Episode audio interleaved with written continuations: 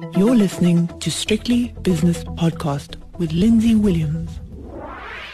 It's Wednesday, so it's time for Wayne on Wednesday with Wayne McCurrie, Portfolio Manager at FNB Wealth and Investment in Johannesburg. The quarter has started. Wayne hasn't started on a particularly auspicious note, but maybe we could look back at the quarter that has just passed. And it hmm. wasn't particularly auspicious either, was it? I mean, I, th- I, think it was the worst quarter in Dow history with a 23.2% yes. loss. And South Africa, even worse than that. Horrible. Yeah. And certainly you take our bonds and our rand it's one of the worst quarters ever, if not the worst. Yeah. Does the does does the rand worry you? I'm I'm I'm laughing nervously here. Does the does the rand and the bond market worry you at all, or do you think this is the opportunity of a generation?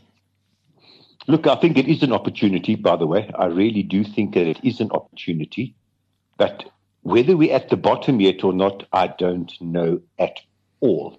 I mean, understand the virus affects everyone in the whole world and every economy in the whole world. So our even though our economy, it looks as though for the first quarter, well, you take it for, for the first six months of this year, for the first six months of this year, our economy on an annualized basis is probably going to slow down by 10%. Mm. And for the year, about four, four and a half odd percent. Now, that sounds catastrophic, and it is catastrophic.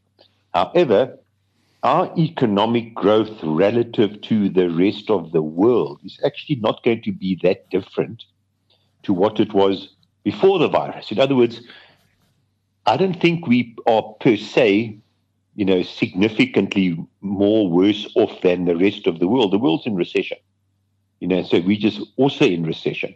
So, in other words, when you look at South Africa now, what's happening and all of the problems and all of the massive economic strain that we are going through is no different on a relative basis to the rest of the world. So in other words, we're not worse off, I don't think, because of, of this of this crisis. I mean, or, or more correctly, we are not worse off more so than what we were before the crisis started. In other words, we were going junk before the virus even came along, as a classic example. So the RAND collapsing and the RAND going to 18, obviously there's an element of emerging markets in it. I mean, I think our RAND is the worst performing currency of all emerging markets uh, this this year. But that's not unusual for the RAND because it is by far, you know, the most liquid emerging market currency. So when something goes wrong in the world's economy, yeah emerging market get hit and the rand gets hit hit worse than that. So to answer your question, this is not a this is not a problem that's associated with South Africa. So on a relative basis, the rand should start to recover. And in fact, you know, sometimes there's always good news in a catastrophe because you know maybe the government will actually make the tough decisions that are necessary to get our economy back on some sort of growth path because I mean, the new administration has been moving in the right direction, but they've been moving incredibly slowly. And at the State of the Nation address by the state president, I actually counted how many times he said something like, We are cooperating with our partners, we are building a consensus. You know, so, uh, he, he seems to be a consensus building person, rather bring everyone in and come to some sort of agreed pathway. And that's wonderful and that's good in non emergency times, in normal times. But our economy is in such chaos now. We can't do consensus anymore. It'll take too long. We've got to actually do the structural reforms. We've got to reform the labor market. We've got a whole range, and we all know what's going to get yeah, but, Wayne, before you, before you go on with all these platitudes towards the current administration led by mm. President Cyril Ramaphosa, it's been two and a bit years now, yes. hasn't it? I, yes. and, and, and nothing has happened. I mean, the situation is dire. The last thing we needed, of yeah. course, was was a downgrade, which is of our own making, of course. And it was yes, it was it, it was the stay of execution that we'd had for a couple of years from this mm. particular agency, and why they why they waited so long, I have no idea. And they should be ashamed of themselves. Number one, but number two, we didn't need um, coronavirus COVID nineteen, whatever you want to call it. It's the last thing mm. we needed, and we and we've got it. But it's our own fault. We haven't got the savings in the bank in order to get through this. Just like a lot of small businesses don't have the savings in the bank to get through this. So we mm. are the the casual workers, the small business of the sovereign world. Yeah, and and I, I, I just I just can't see it. Get, yeah, I can't see it getting any better. I, I want it to be desperately because it's my living, but I just can't see yeah. it, Wayne. You know, look I mean, when the stats come out about our unemployment, and I mean, they are going to be horrendous. Mm. I don't know the numbers, and I'm not a statistician, but during this slowdown, I will not be surprised if 2 million people oh, income has gone to zero. Mm. I mean, literally gone to zero. Not halved, gone to zero. You know, there's, in theory, there's 8 million people in the formal market. And as far as I remember, it's about 3 million, 4 million in the informal market. Now, in the informal market, 50% of those people's income has gone to zero, you know, and it's going to be devastating. And As I said, maybe this will give the impetus to actually make the tough decision. I mean, just to come back to what you said about the new administration doing nothing. Sometimes it does feel like it, and they haven't clearly haven't done enough, and they've clearly gone too slowly. But they haven't done nothing. I mean, every single SOE's got new management, etc., etc. No, I didn't say they've done nothing. I just, I hmm. just think that far too many people, and certainly certain sycophantic uh, commentators in in the media in the same sort of position I'm in of if he said, "Oh well, isn't Cyril this and isn't Cyril that?" instead of calling him Pres- President Ramaphosa. But never mind that. That's just a petty bugbear of mine but they're not doing nothing, but they're not doing it quickly enough. They're not doing I mean, enough. No, I, I, get it by I'm the scruff you. of the neck, I would say. and, and, and hopefully now they will actually grab the economy by the scruff of the neck because this is by far, by a country mile, the worst set of, or the worst set of circumstances that the new South Africa has found itself in as relating to job destruction. I don't think the economy as a whole, this is the worst we've had. We've had, or we've had similar in the past. But when it comes to physically, literally, the poorest of the poor, this is going to be the most devastation that that sector of the economy is going to feel. And you can hand out grants and you can do all of these things. It costs a taxpayer, mm. but ultimately that's not a solution. The ultimate solution is to get the economy moving and to create jobs. So we'll see what happens. Look, you must understand the, the state president. I mean, to take this decision in a poor country like South Africa shows that tough decisions can be taken. To put the country on lockdown, given the set of economic circumstances here, knowing, as I said early on, there could be a million or two million people whose income, and these are the poor, and these are not, these are poor people whose income's gone to zero to contain the virus, um, you know, is is truly a, a, a bold decision. I mean, it, it, truly is a bold decision. So maybe yes. we, maybe we will get some more bold decisions to try and rectify all the other all the all the economic problems that are persistent in our economy. But to come back to your original question about the Rand, the Rand's collapsed on many, many previous occasions for many, many different reasons. And every other previous reason why the Rand's collapsed, not everyone, but the majority of other reasons why the Rand collapsed were specifically related to something that went wrong in South Africa. Yes. This time the Rand's collapsing, not per se of something that's gone wrong in South Africa. It's the virus and it's emerging markets fear and its flight to safety and its strong US dollar, etc., etc. It's so, a toxic cocktail of local and international circumstances. Yes, it's as simple as that. The, yeah, the rand hits the rand. The rand is a structurally weak currency. Let's never forget that. So you could say on the back of South Africa, the rand hit 17. You know, on, on the back of South Africa. Right. But the 17 to 18 is definitely a global a global event in in my estimation. Yes, and that means that in two or three months' time it will come back to maybe 17 from wherever it goes yeah. to. But I've seen some other forecasts saying it'll go from 21 to 25 over the next year, uh, year and a half, depending on what happens uh, internationally. But we just don't know, do we? No, we don't know. Uh, Wayne, so but what, these, yeah, go on. Sorry, these are uncertain. These are very uncertain times. We've had plenty of markets before. We've had plenty of global economic recessions before. But each time around it's different, and we all know that. But at least when you had an economic recession, you had some idea of what the outcome could be. Now, with a health a health emergency, mm. you don't know what the outcome could be. And I want to elaborate on that just for a minute.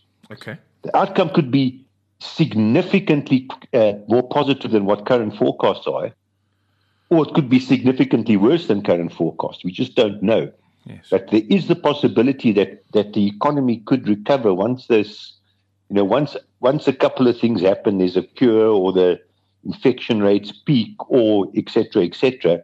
the recovery could actually be quite swift because, I mean, I don't know the total yet, but when you take lower interest rates and the tax spend and all of this, it's probably five trillion dollars thrown at this problem so far, and there's more coming. Wayne, the problem I have with this scenario where everyone says to me, and uh, whatever commentators I'm listening to, whatever interviewee I'm interviewing, they all say, well, it's gonna, we're going to bounce back. We're going to bounce back. But you don't just bounce back. I mean, if you get the flu, Wayne, I mean, I'm, I'm not talking about yeah, the, no, the current health crisis. You get the flu and you take a couple of weeks off work. You go, you go back. You don't immediately get back into the swim of things. You have to you are, ease you your way back into it. So you're not. Yeah. The world economy is not going to immediately uh, employ the 20 million people that, no, whose jobs have been lost. It'll be a slow process. So I don't think that, although this only may be a six to nine month shock to the system, I think it's probably going to be a two year recovery from the six to nine month shock. That yeah. is my worst case scenario. Do you see what I mean? I don't. I, I don't dispute that. In other words, if you started at 100 base before this crisis, and let's say it goes to 50, you rebound to 80 quickly, eh? Mm. and that and that is virtually 50% off the depressed. Well, that's that's more. That's 60% off the depressed de, depressed base. But then to get from 80 to 100 takes you two years. I agree with that. But you bounce that initial bounce, which will be significant and would and, and, and will have a huge impact off the very low base of 50, can actually be incredibly quick. And of course, you and I work in stock markets. Yes. Stock markets can rebound long before the economy rebounds. But there's no question that, I mean, just as a complete thumbs up type of thing, the world's financial markets and talking equity has lost a year. It's lost a year of earnings, which is about 10% of the capitalized value, call it 10% of the capitalized value of the stock markets. So 10% of the value has been wiped out. That, that's not coming back. Now you've got to wait for the next year to add you know, once you come back to add another 10%. So the market can rebound quickly, but it's not going to go through previous highs quickly. It can re- rebound off this low base relatively quickly, but we're not going to see previous highs for probably three years, two to three years. But that's also very normal for a stock market when it cracks. When you get that initial bounce quite quickly, and other than other than the 1970s, within five years you you well, five years is the longest time period, but within five years, you're back through the previous uh, highs, and the majority of that return is generated in the first two years of, of the five year recovery. Let's talk about um, a specific asset class within an asset class, yes. if we can. I was talking to your mate David Shapiro uh, last night, and he was in very good mood. I mean, he was in a, a sort of goodness me, I'm throwing uh, throwing my hands up, and I don't know what's going on sort of mood. He, we, we were talking about um, ABSA and Nedcor or Nedbank in particular, yes. and there was at some stage I think ABSA yesterday was up twenty percent. Okay, it's it's quarter end. Oh, I won't say there was yeah. window dressing, but there was certainly some uh, portfolio um, rejigging, if you like. But I've just noticed this morning that Fitch, another rating agency, has come out and downgraded banks in South Africa to junk status. You're a fan of banks because of their cheapness. Are, are you still a fan of banks? What do you make of Yes. all this? Look, the downgrade to junk just follows the country's downgrade to junk. Exactly. Uh, their rules are no individual bank can have a credit rating higher than the country's credit rating. So whether that's right or wrong, who knows? Who knows? I mean, I, I work for First Rand, and I can certainly tell you, First Rand's balance sheet's a lot sounder than the government's balance sheet.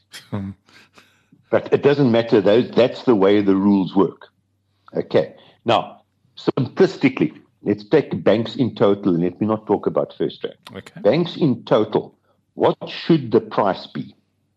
Well, history is banks trade at about a 30% premium to their book value or their net asset value. So that's been the average going back decades. So through the highs and the lows, banks trade at about 30% premium to their book value. Absa and Nedbank now are trading at 60% discount to their book value. So in theory, if you had enough money, and, and banks own liquid assets, eh? or assets that are that, that are sellable. I mean, they don't own mines in, or they've got liquid assets or sellable assets. So in theory, if you had enough money, you could go and buy Absa now and just close the business, just close every store, close every every branch, fire all the people, and then just sell the assets and double your money. That's the valuation. But then they're not the worst ones. The listed property is the worst one. Yeah. But yeah, so in theory, you can, that's the price. Of course, don't evaluate any asset this week because don't evaluate the bank this week, but maybe don't evaluate any asset this week. This is the week of going junk status. This is the week where we're in lockdown, the first week of lockdown. We haven't got any good news worldwide on this pandemic yet. There's no cure. There's no real. China might have a peak, but you can't always believe the numbers from China. But everywhere else in the Western world, the, the infection rates are just escalating, you know, straight up. They're just going crazy. So, so there's no good news at the moment regarding the virus worldwide. Stock markets have bounced a little bit, but they can go down 10% tomorrow again and may well do that. So there's massive volatility. So don't don't value any asset price this week. You know, there's excessive bad news, volatility, junk status, call it what you like, shut down. I mean, average credit card volumes going through the system, through our banking system in South Africa, are something like a third of what they would be on a normal Christmas day Wow. and they're down about 80 or 90% in comparison to a normal trading day. You know, so we're in an incredibly unusual set of circumstances. You know, like take Absa. I mean, Absa's share price, it's bounced a little, it's bounced not a little, but it's bounced a lot. But at one stage, it was about 30% lower than, than the current price. So, you know, so there, I do like the banks. But I, as I said, listed properties maybe even at a more dislocated valuation level. Okay, Wayne, let's have a look at this now. Do you think that what we're seeing at the moment is a reaction to the bounce back that we've had? In other words, the first day of the second quarter of 2020, the first quarter was awful, one of the worst in history. Uh, the second quarter has started badly, and that's maybe a reaction to the last week of the first quarter, which was which was pretty good uh, for whatever reason. Yeah, it was good. yeah. Do you, do you think this is a natural bear market uh, rally that we saw at the end of the first quarter, and we're going to go back and test the lows know. again? What you don't know? Okay, so you've answered the we question. could, we, we could we could very easily do that. But I just want to talk about the the bear market uh, a rally. Plenty of people are talking about a bear market rally. It seems to be the consensus view. My only problem with that statement is that the extent of the fall before this little rally was almost as bad as the total fall that we've had in previous stock market crashes. which have taken obviously significantly longer in the past than just a quarter. Yes. So, in other words, if you look at what the market's done and where the price earnings ratio has gone and where the dividend yield has gone, etc., etc., we're approaching previous market lows. In other words, it's before this little rally, we're approaching previous market lows before any rally happened. Normally, a bear market rally would happen halfway down. So either this is halfway down and we've got another 40% to go or 30% to go, and the market could easily go back and touch previous lows. But I'll just my instinct, because there's no other, there's no, nothing else you can use. My instinct is wherever the low is of the market, and as I said, we could go and touch that again. I don't think it's going to be significantly different to the lows we saw a few weeks ago. Okay, so the low for the year maybe have been may have been put in place already. And we could test it again. We could test it again. Eh? Yeah. yeah market could give it all back again, but I don't think the absolute low is 30% lower than what we have gone through already. Okay, well, that's one bright note. Uh, you mentioned the phrase going crazy earlier on. We spoke last week about our own personal circumstances and how we're coping with working from home. Yes. And both of us realized that we've, we, we sort of work a, a, alone anyway and have been doing so. You're not going crazy, mm. are you?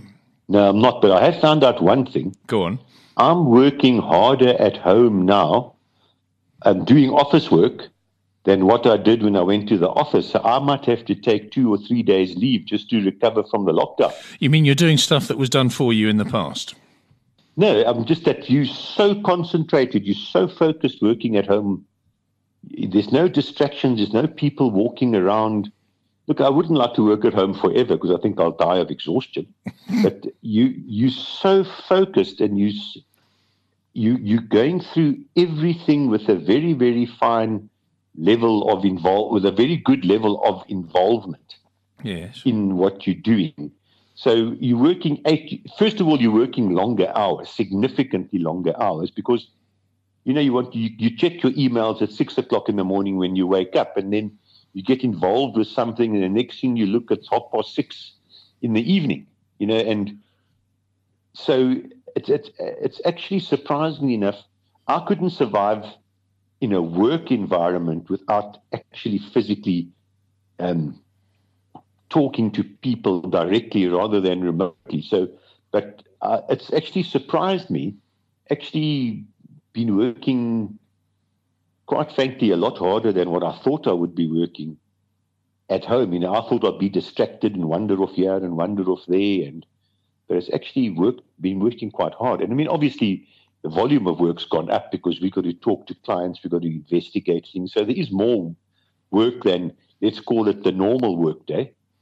But yeah, uh, been working on. It's very interesting to see what will happen when uh, eventually, if you do indeed get invited back to work at FNB Wealth and Investment, yes. exactly how you will react. Wayne McCurrie, thank you very much for your time. As always, that was Wayne on Wednesday. Wayne McCurrie is a portfolio manager at FNB Wealth and Investment in Johannesburg.